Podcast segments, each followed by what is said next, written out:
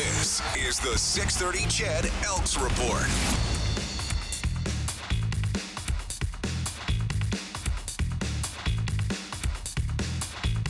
Let's check in with Dave Campbell, your color commentator for the Edmonton Elks, right here on 6:30. CHED, of course, your uh, Elks taking on the Argos Saturday at five. Hey, Dave Campbell. Hello, Jalen. Uh, Kevin Brown was back at practice today. Oh, thank goodness. Now, head coach Chris Jones said yesterday it shouldn't be too bad. Now, sometimes that means, oh, it's not too bad. And then, you know, okay, it's not as uh, good as I thought. Uh, but it was right in the uh, right in the target area of where Chris Jones wanted it that he was going to be back. Okay. Uh, suffered, speaking of back, suffered a back injury. I don't know if you saw the play. It was the very last play of the half. And um, Taylor Cornelius handed off. Uh, Brown uh, released to the uh, open area on the right side near Yeah. the Elks bench. And he decided on the very last play of the half to hurdle the defender instead of, you know, hit the sidelines or something like that.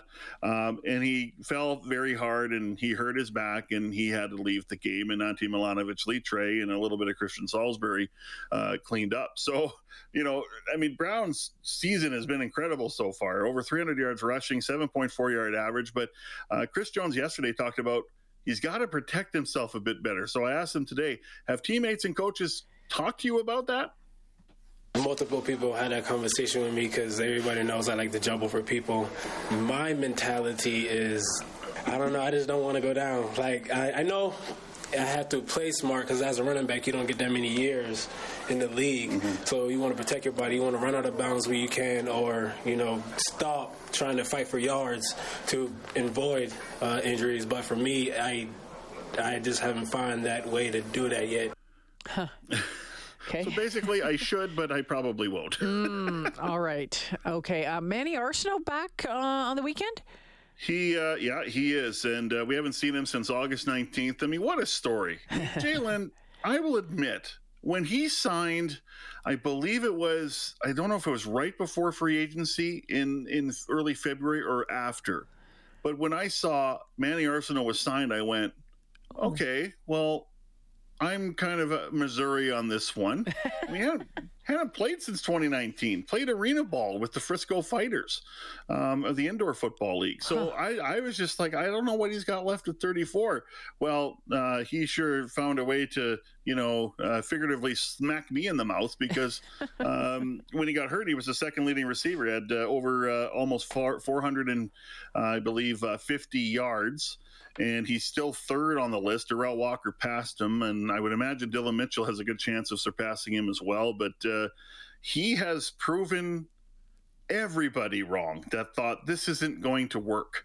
Um, suffered a high ankle sprain in that game against the Red Blacks, hasn't played since, is back in the lineup, wants to badly win a home game uh, for this fan base and for the organization. And he was asked at, at 34 years of age, do you still get nervous or excited before games? I wouldn't be here right now if I didn't get excited or have those butterflies to play the game. I'm always grateful for the opportunity because there's a million people that would love to be in my position right now. And you got to think about it. How many guys play 13 years? That's a long time, but I just love the fact of being blessed with the opportunity, being in the huddle, the locker room experience, man, just being around the guys. But nah, I'm always excited. Every day I walk in this facility, I am. And Jalen, he wants to come back for season 14. And Wow. I think he wouldn't mind it happening in green and gold. And Chris Jones says that there will be a discussion in the offseason about that. Oh, fascinating stuff. All right. Um, sounds good. Again, the countdown is on. Uh, the game is Saturday at uh, at five o'clock. Uh, the Argos and and I forget off the top of my head. What are they looking like this year? They're uh, nine and six, Okay. so they have a chance to finish first in the East and cl- and wrap it all up. But now they need the Alouettes to lose to the Red Blacks a night earlier uh, to make that game uh, for first place.